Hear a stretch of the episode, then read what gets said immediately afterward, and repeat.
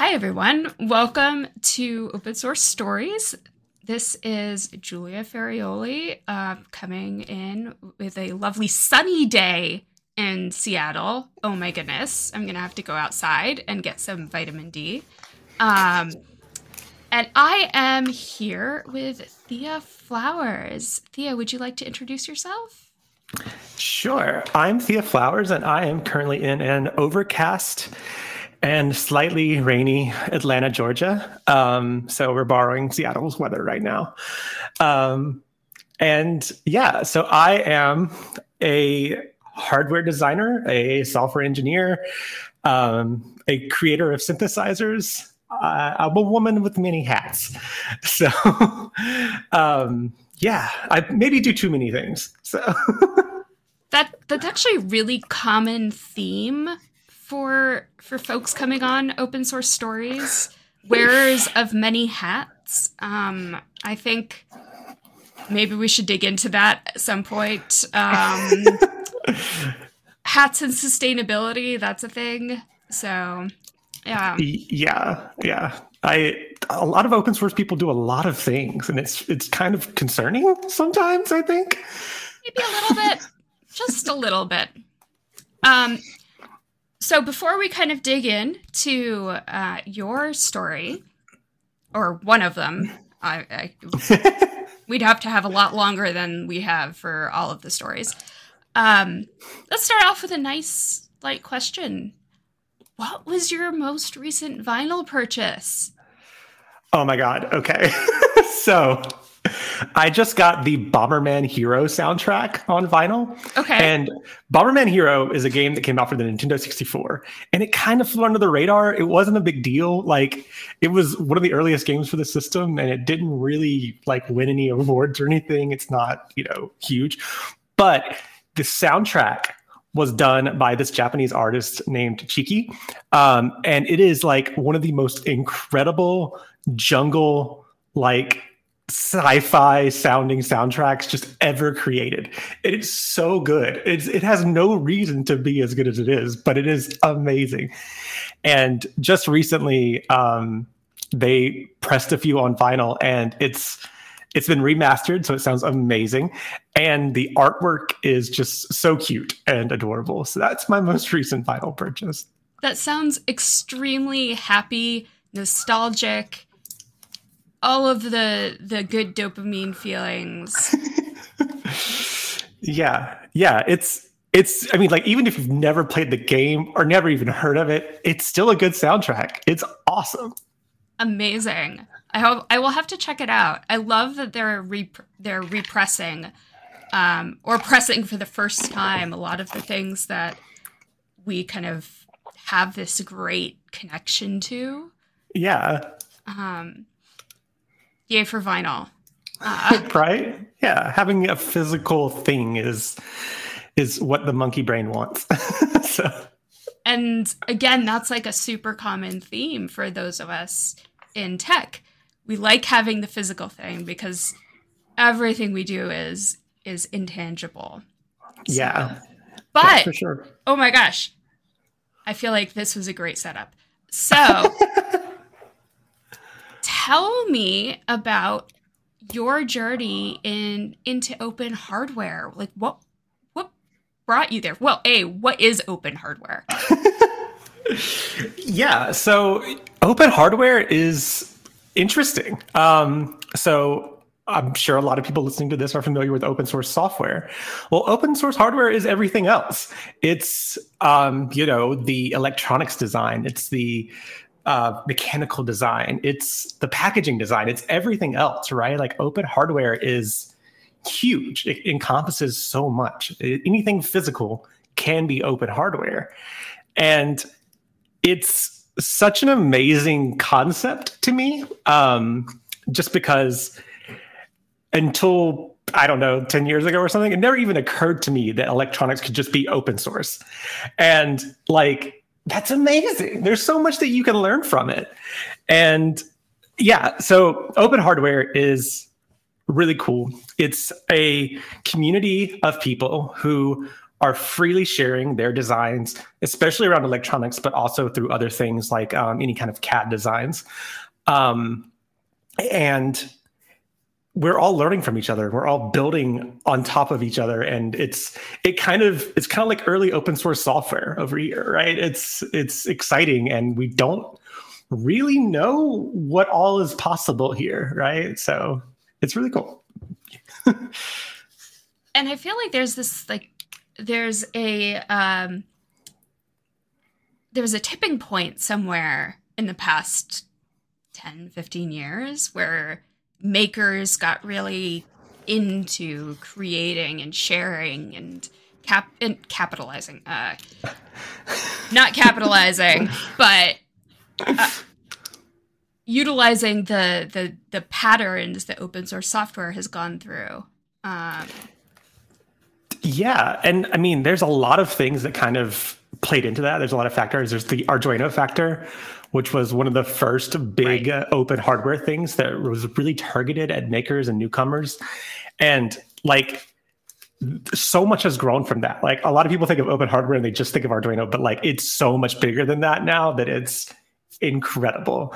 I mean, we had companies that are also maker focused like SparkFun and Adafruit come along, and they've also grown the movement so much, and especially for makers. But what we're starting to see is that open source hardware isn't just for makers. It's also for businesses and organizations and things like that. I mean, we have CERN open sourcing their hardware designs, which is just amazing. You can go and look at a nuclear grade multimeter design if you want to. It's pretty amazing.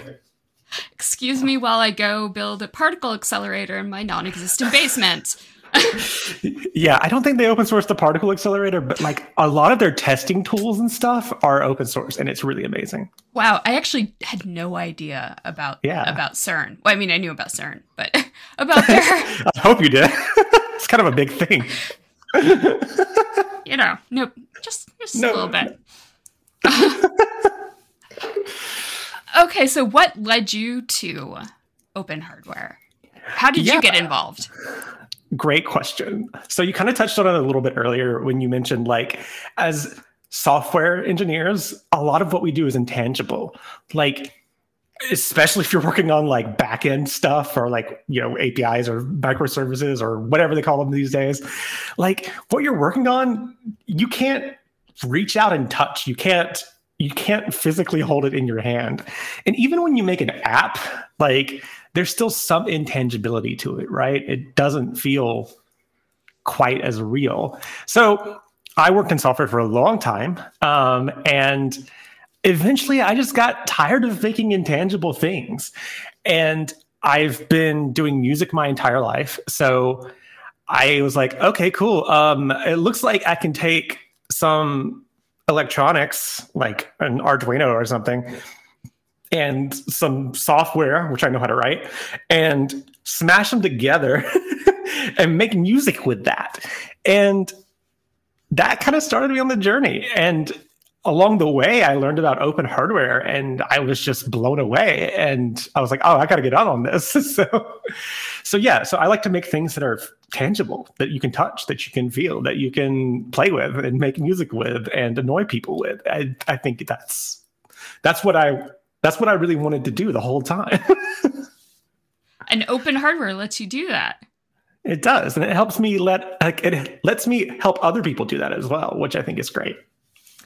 And I know that part of open source, and when I say open source, I don't just mean open source software. I mean all the opens. That was an odd phrase. Anyway, I know that when people kind of get into open source, one of the things that really is important is educating others, and educating either through the community or just by making their stuff available for other people to use. And so that's something very much shared between open source software and open hardware, it sounds like. Yeah, absolutely. I mean, I think the whole thing with open hardware is is making it where people can learn from stuff. And also, like, there's a big movement around repairing and reusing things. And yeah, I mean, like, you can't do that if you can't understand the thing that you're holding in your hand, right? And open hardware really does push that forward, the ability to understand the physical things that we create and maintain them and build off of them. Yeah. That's the right to repair movement. Yeah. Yeah. Which I'm a huge fan of. Me too. Absolutely. Make things repairable, please. What is there, like, a fantastic disaster that in your journey with open hardware that you can relay? I feel like we talk a lot about successes. What is there, like, a funny disaster story that you've got in your back pocket? I have some good ones. One of the things, so I actually run an open source hardware company that sells synthesizers. So starting that up was a huge learning adventure for me because I've never run a business and I've also never sold hardware.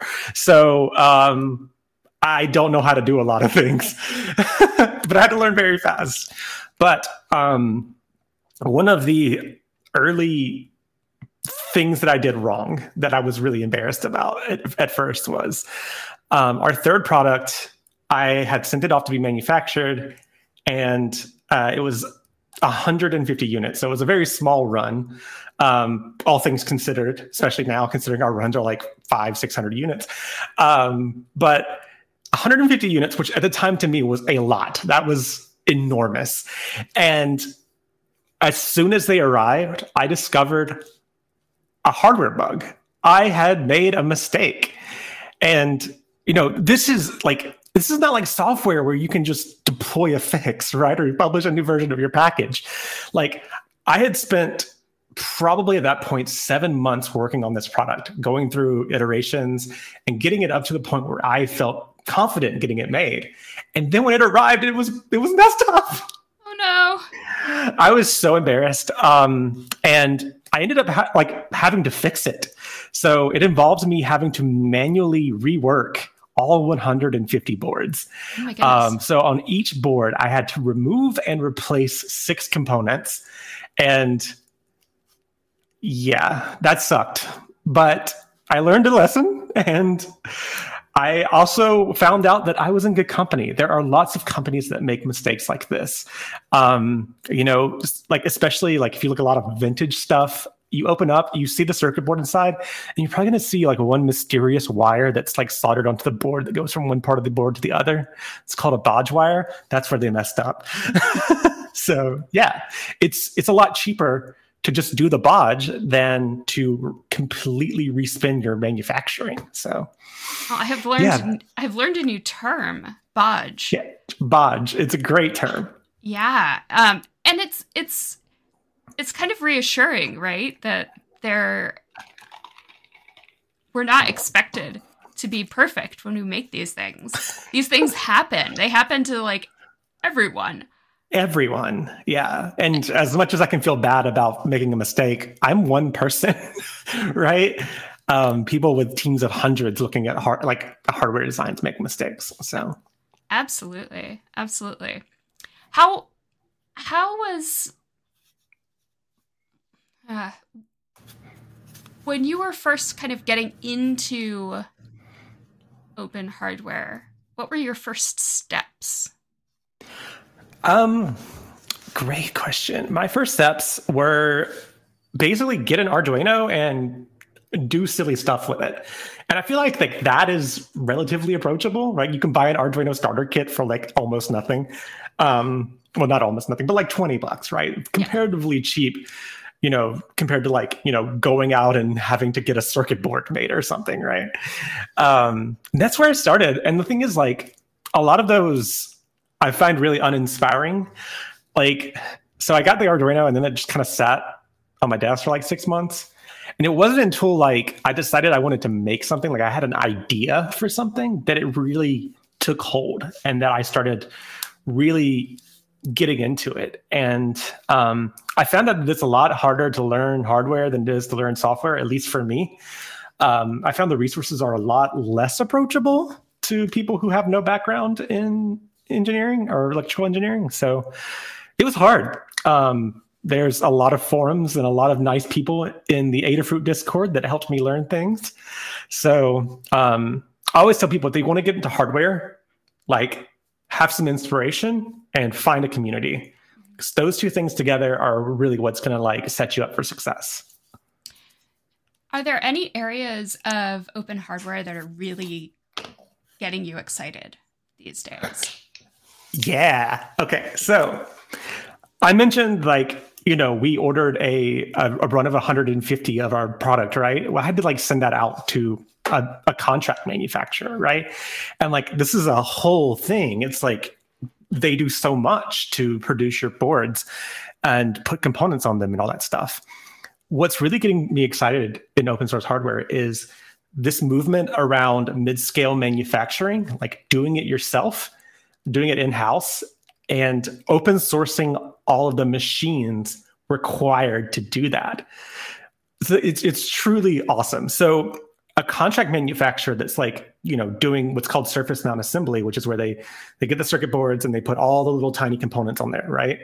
They have these huge, like, basically assembly lines that are consisting of multiple machines. They have a machine that puts paste on the board, like solder paste. They have a machine that automatically picks and places the components onto the board.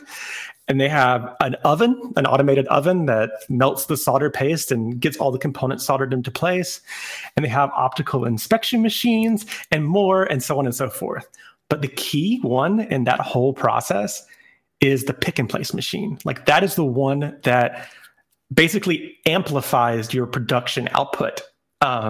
So I've actually been spending the last year or so working with a project that is building an open source pick and place machine that is basically taking 3D printer stuff that has, like, exploded in the last 10 years and using the lessons learned from that community and the resources to build an affordable open source pick and place machine.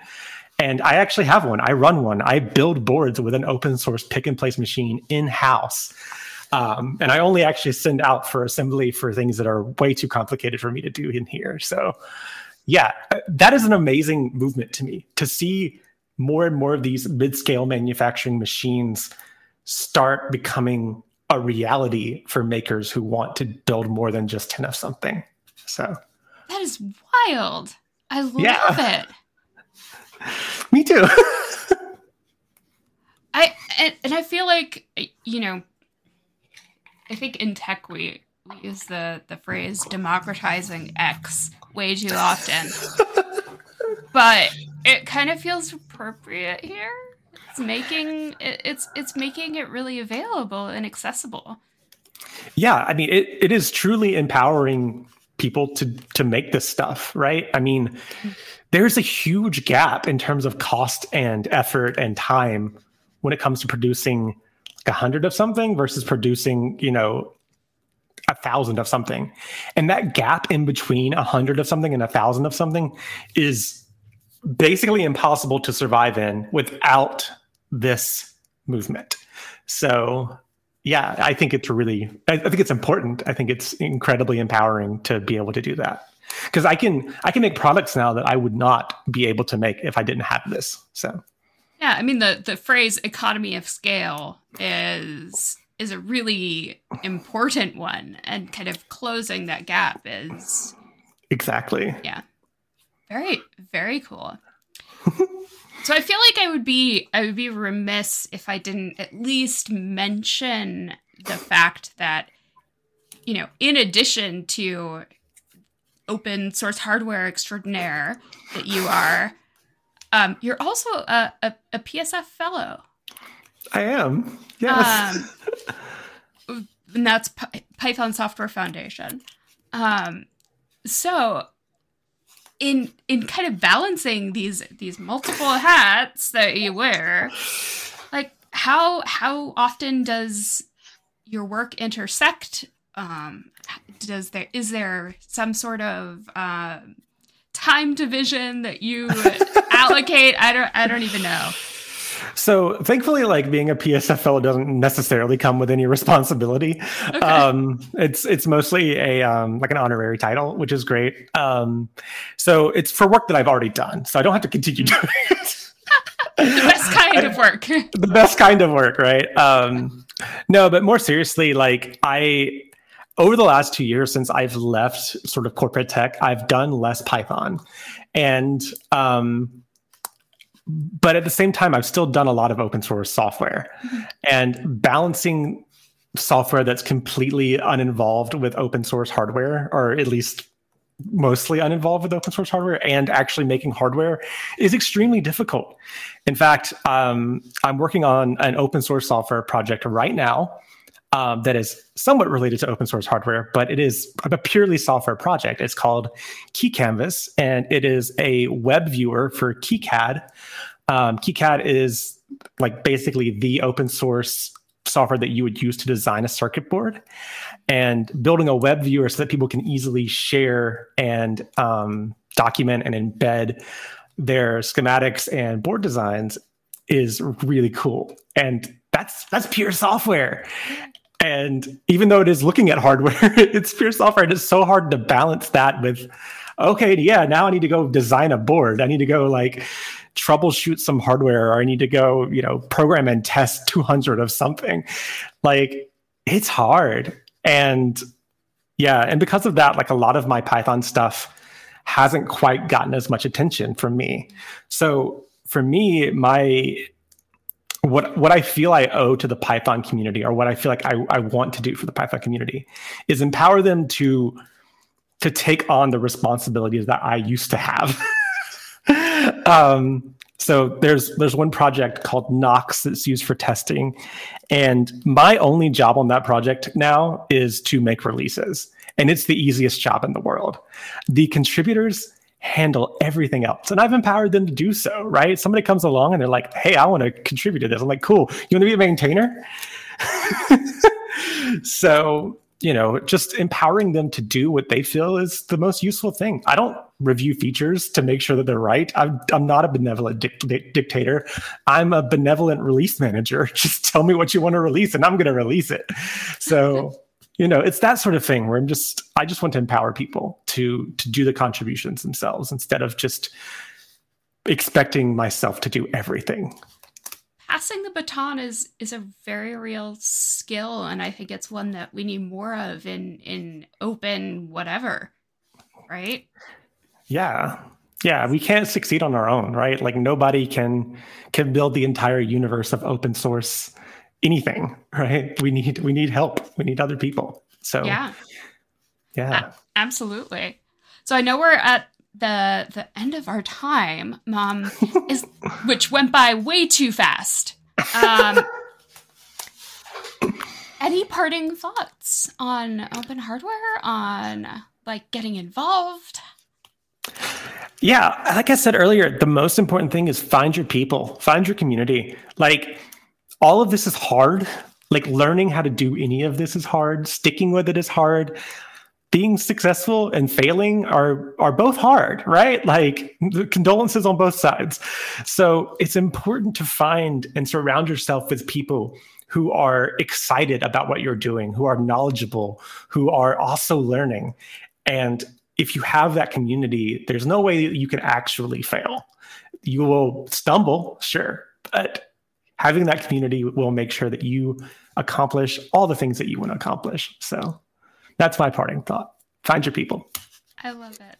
Well, thank you, Thea, for coming on Open Source Stories. It was an absolute delight to have you.